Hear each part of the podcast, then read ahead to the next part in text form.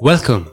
You listen to Utopia 3, a podcast conversation with those who think, make, and struggle for human rights every day in their own way. With us today, Dutch documentary filmmakers and twin sisters Femke and Ilse van Velzen, and British investigative journalist Ruth Hopkins. In prison, what happened there in many ways was very much sort of a replication hmm. of, of the apartheid system. Here you have a wealthy European, British, multinational company coming in, incarcerating poor South African citizens in the name of empire, but in corporate disguise.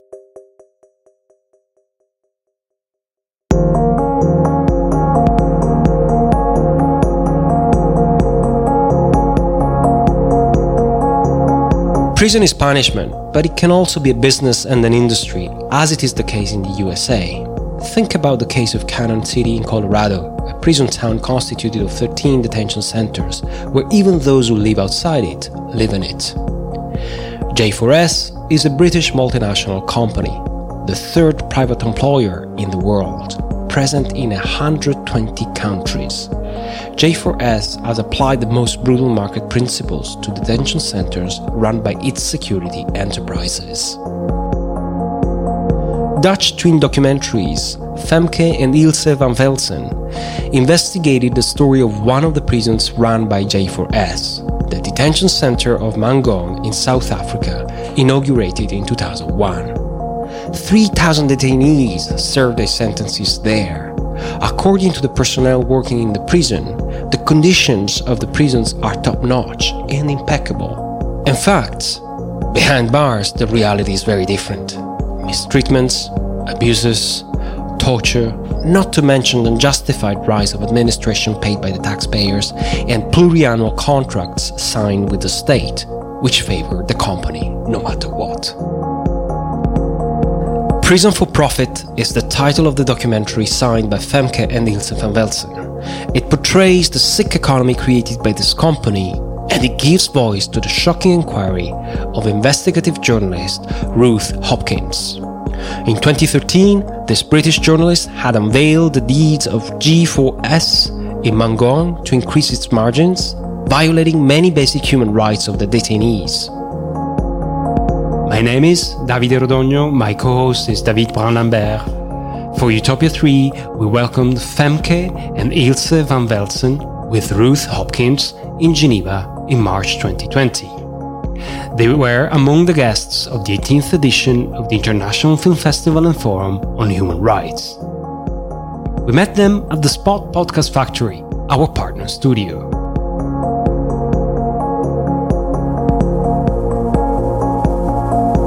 Here's the spot, podcast factory, uh, Geneva. We have uh, Femke and Ilse van Velzen. I'm right? Yes. Yes. Welcome. Thank you. Nice to have you here. Thank you very much. First question. Uh, let's talk about uh, rights. What, what is it for both of you to have rights? the reason why we started to make documentaries is that um, you know what triggers me and Femke when we find a topic is if if there are rights violated uh, or if there's um, you know yeah human rights violations that's our motor that's when we switch on David would like to know whether you guys think that uh, uh, your work is an interpretation or a reading of the consequences of post-colonialism and liberalism in South Africa. Yeah, almost all the stories that we did, you can see that. I think with Justice for Sale is I think quite a good example about all the, the international community interfering in the the problems around sexual violence, and in that sense, um, the problem only gets bigger. So what we portray in Justice for Sale is that basically sexual violence is is for sale. Like it, it's it's all about the numbers, and it's and I think with South Africa, like privatize the privatization of this prison, but a lot of um, element of elements or companies or are, are there now um, after apartheid um, privatization is really introduced in South Africa so what you see if you look at the Mangaung prison that's I think a product of um, of what happened in the past. Can you introduce your guest? Please? Yeah, yeah. So we have with us um, this evening uh, Ruth Hopkins. Um, Ruth Hopkins is an um, investigative journalist that, um, well, have been investigating many, many stories, uh, but also the, um, uh, she looked into the case of the Mangaung prison in South Africa. And after she broke a huge story about the ongoing violence in the prison, we noticed that, and we knew her already from the Netherlands where she lived. Um, and then we said, you know, can we follow up on what's actually happening? So that's why we teamed up with Ruth, and this sort of the continuation of the investigation that Ruth already started uh, years ago. Ruth, welcome. You are one of the main protagonists of, uh, of this documentary. Um, in your investigation, you came across uh, these uh, wardens uh, of, of the prison and we had the impression that uh, it would have been extremely easy to portray them as the perpetrators. Mm.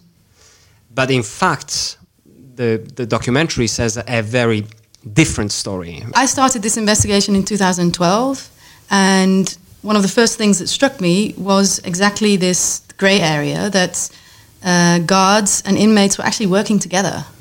Uh, and I'd never, you know, I've done a lot of uh, uh, research in prisons in South Africa, in state run prisons, also one other privatized prison. I'd never come across this. What happened there in many ways was, was very much, you were just talking about post colonialism, it's very much sort of a replication hmm. of, of the apartheid system. And I'm also v- personally very surprised that that's not a bigger issue in South Africa. Here you have a wealthy European, British, uh, multinational company coming in, incarcerating poor South African citizens uh, in the name of empire, really, if you think about it, but in corporate disguise. Whereas previously it was they came in as you know they, they annexed the country and now they're under corporate disguise, but actually they're doing the same. Please introduce G4S. What is it? G4S is a part British, part Danish multinational company with they employ 550 uh, thousand employees in 90 countries in the world. They run prisons in South Africa, Australia, and the UK. Uh, they also provide uh, security for companies, for the UN, uh, for the EU, um, for lots of uh, uh, states. They're active in war zones. They provide migrant transport. They run migrant detention centers. Um, so they're, they're very active in very different sectors in society. And what another thing that really strikes me about this company is that they're this very big, you know, they're Africa's biggest private employer. They're apparently the third biggest private employer in the world. They're the biggest uh, security provider. Um, and yet, nobody really knows them. And yet, they interface with so many vulnerable groups of people in society prisoners, immigrants, people in war zones. They run homeless shelters. They provide security for psychiatric um, hospitals. So they interact with all these very vulnerable groups of people, while meanwhile their main focus is making a profit. And they have contract with government, for example, the South African government, that you can't broke. Well, I, I don't think you could put it that black and white that you can't break any contract with G4S because I, I wouldn't I don't feel I could that's a bit of a sweeping statement. But if you look at the particular prison contract in South Africa, um, that is definitely uh, impossible to renegotiate, and that's not just me saying it. So the prison opened its doors in 2001, um, and very soon it became apparent that, that it was way more expensive than was uh, forecast. And the National Treasury in South Africa, like one or two years later, said we need to investigate this. And so they investigated the costs and the prison contract. And one of the conclusions of this investigation is that it's impossible to renegotiate the contract. Costs are escalating. Only in, in this period of two or three years, it had already tripled the cost per prisoner per day. Uh, the, the, the government couldn't terminate the contract because then they would be saddled with this debt which would completely financially cripple the Department of Correctional Services. Meanwhile, on the other side, G4S and the local partners, um, they could they could endlessly add items to the bill. So there was no cap on what they could invoice the government for. So costs were just going, they were just rising by the day, and there was nothing really within that contract that the government um, could do. I have a question and a comment did you have uh, pressures, physical threats, or other kind of threats or, or pressure during you know the making of the movie or your investigation? Anything that you can share with us? Well, during the making of the film, we didn't have any pressures. We did take a lot of precautions. So we worked under radar. But Ruth, I did. yes, Ruth did. So um, yeah, so I, I think I said I, I started the investigation in 2012, and I was doing this on my own. So I just drove up and down to uh, Bloemfontein, where the prison is, and I had access to the prison. So I went inside. I interviewed about hundred inmates in total, um, and interestingly, G4S didn't exactly come after me. It was more the Department of Correctional Services. Um, and I think what's relevant to say as well is that I was doing this investigation for a year before my work was published. Um, and sort of nearly when I was ready to publish, the situation in the, in the prison spun out of control completely. And the state stepped in and they took, they took control of the prison. And the, what led up to this was a massive strike. And so, this at the time, there were like a lot of spooks, you know, a lot of like uh, spies, you could say, were in and around uh, Bloemfontein. And I did notice that they were actually constantly following me. They were following my sources. And I'd had people who actually followed me into my guest house, you know, so it, it, that was kind of freaky. But the, the more sort of direct intimidation came from the Department of Correctional Services, the states, yeah. And they're like this, you know, they're, they're sort of, they're sort of you know, hand in glove, uh, G4S and the, and the Department of Correctional Services, and particularly the National Commissioner of Correctional Services, a guy called Zach Modise.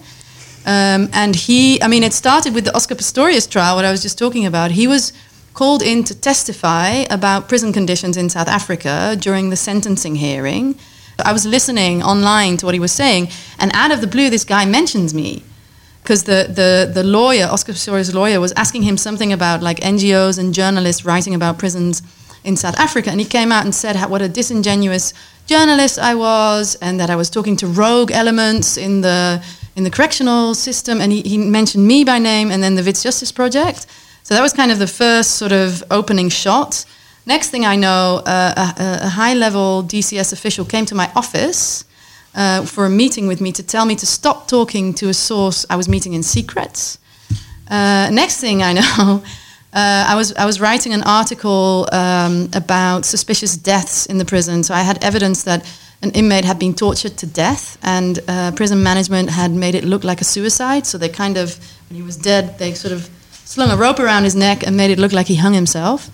Uh, I was writing about that. It was obviously a very explosive, contentious case.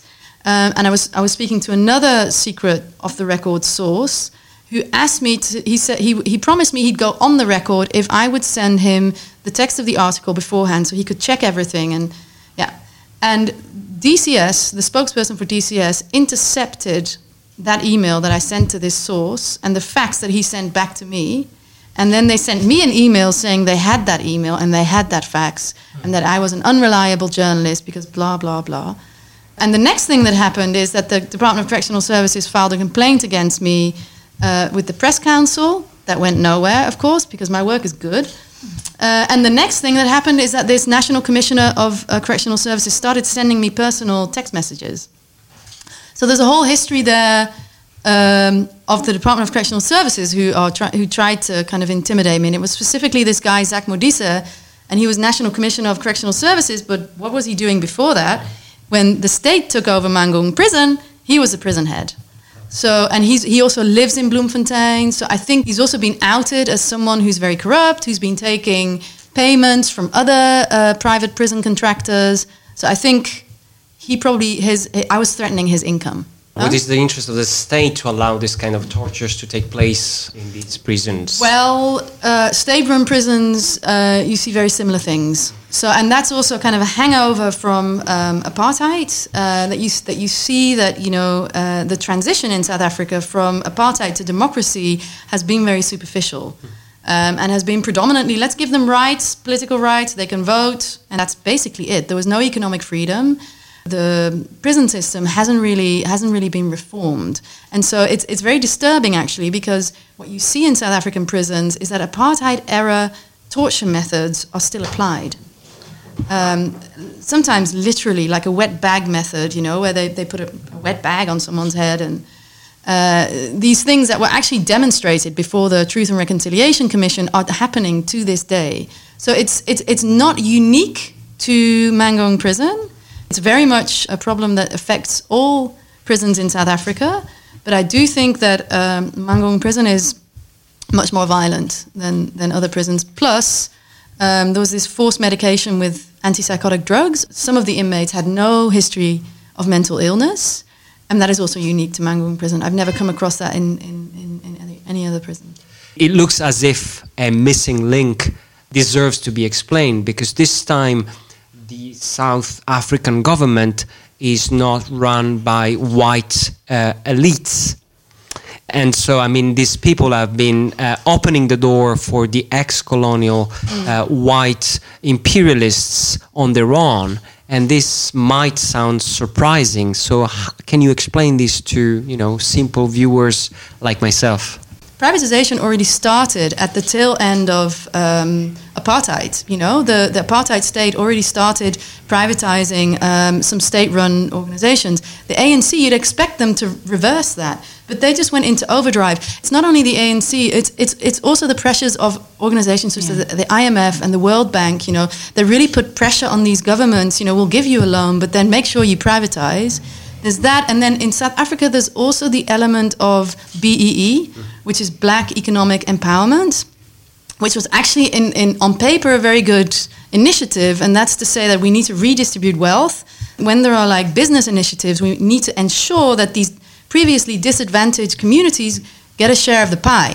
So the idea is, you know, if there's a big prison tender, it can't all of it can't just go to G4S, you know, and so you see then that the prison contract is not only held by G4S, it's G4S and four other South African black shareholders, you know. And but sadly, this whole BEE policy has turned into kind of a corruption ring around the ANC government, whereby the ANC government would give like nice, uh, profitable tenders to their buddies who run these companies.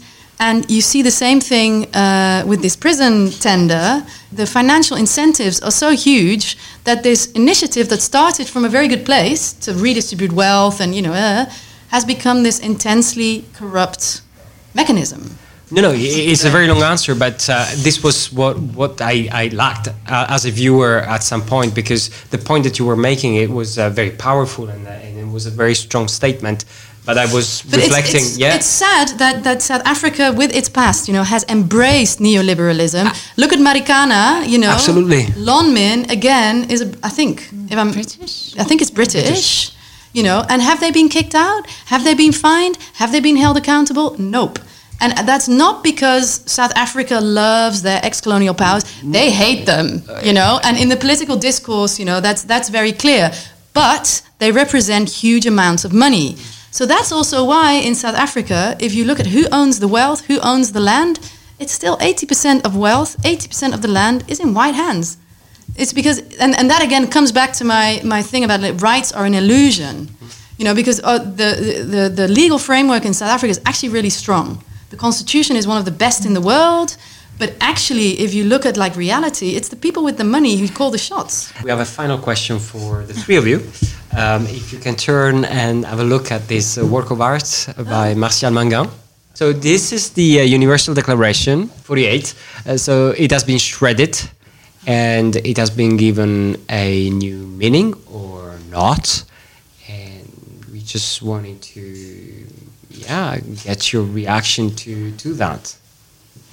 Um, I think that goes back to what I, I, I said earlier is that in, in, in, many ways, human rights are a Western concept.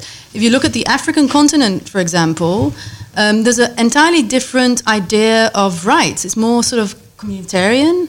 It's more centered around what the community needs, and that the, you know, the well-being of the community will produce well-being of the individual.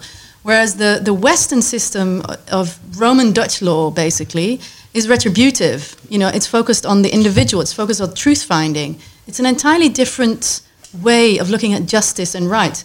Not necessarily bad or good, you know, it's just different. But what colonialism did was wipe out all the native or indigenous uh, systems of justice and replace them with this idea of, you know, human rights, which in, in you know is also again, it's not a bad thing.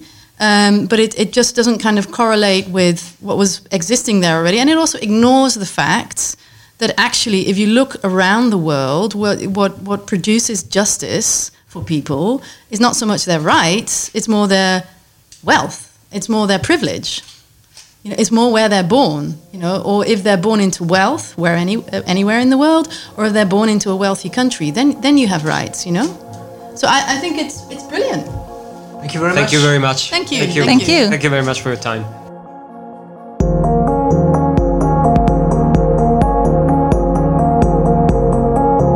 You were listening to Utopia 3, a podcast produced by Davide Rodogno, David Brun-Lambert, Martial Mangan, Julie Noyel, and Julien Babel. Femke and Ilse van Velzen, Ruth Hopkins were our guests at the release of Prison for Profit. An interview made possible thanks to the 18th Geneva International Film Festival and Forum on Human Rights. We thank Isabelle Gattiker and the whole film festival team. Thank also to the team at the Spot Podcast Factory in Geneva, our partner studio. More information on Femke and Ilse van Velzen and Ruth Hopkins on the Utopia 3 website www.utopia3.ch, where other podcasts made during the 18th edition of the film festival will be available. On our website, you can have a look at the work of art Tram by Martial Mangan. Our guest commented on it on all our interviews. If you enjoy this program, we invite you to leave us a rating in form of stars, 5 being ideal, on iTunes or any other podcast platform. See you soon for another episode of Utopia 3.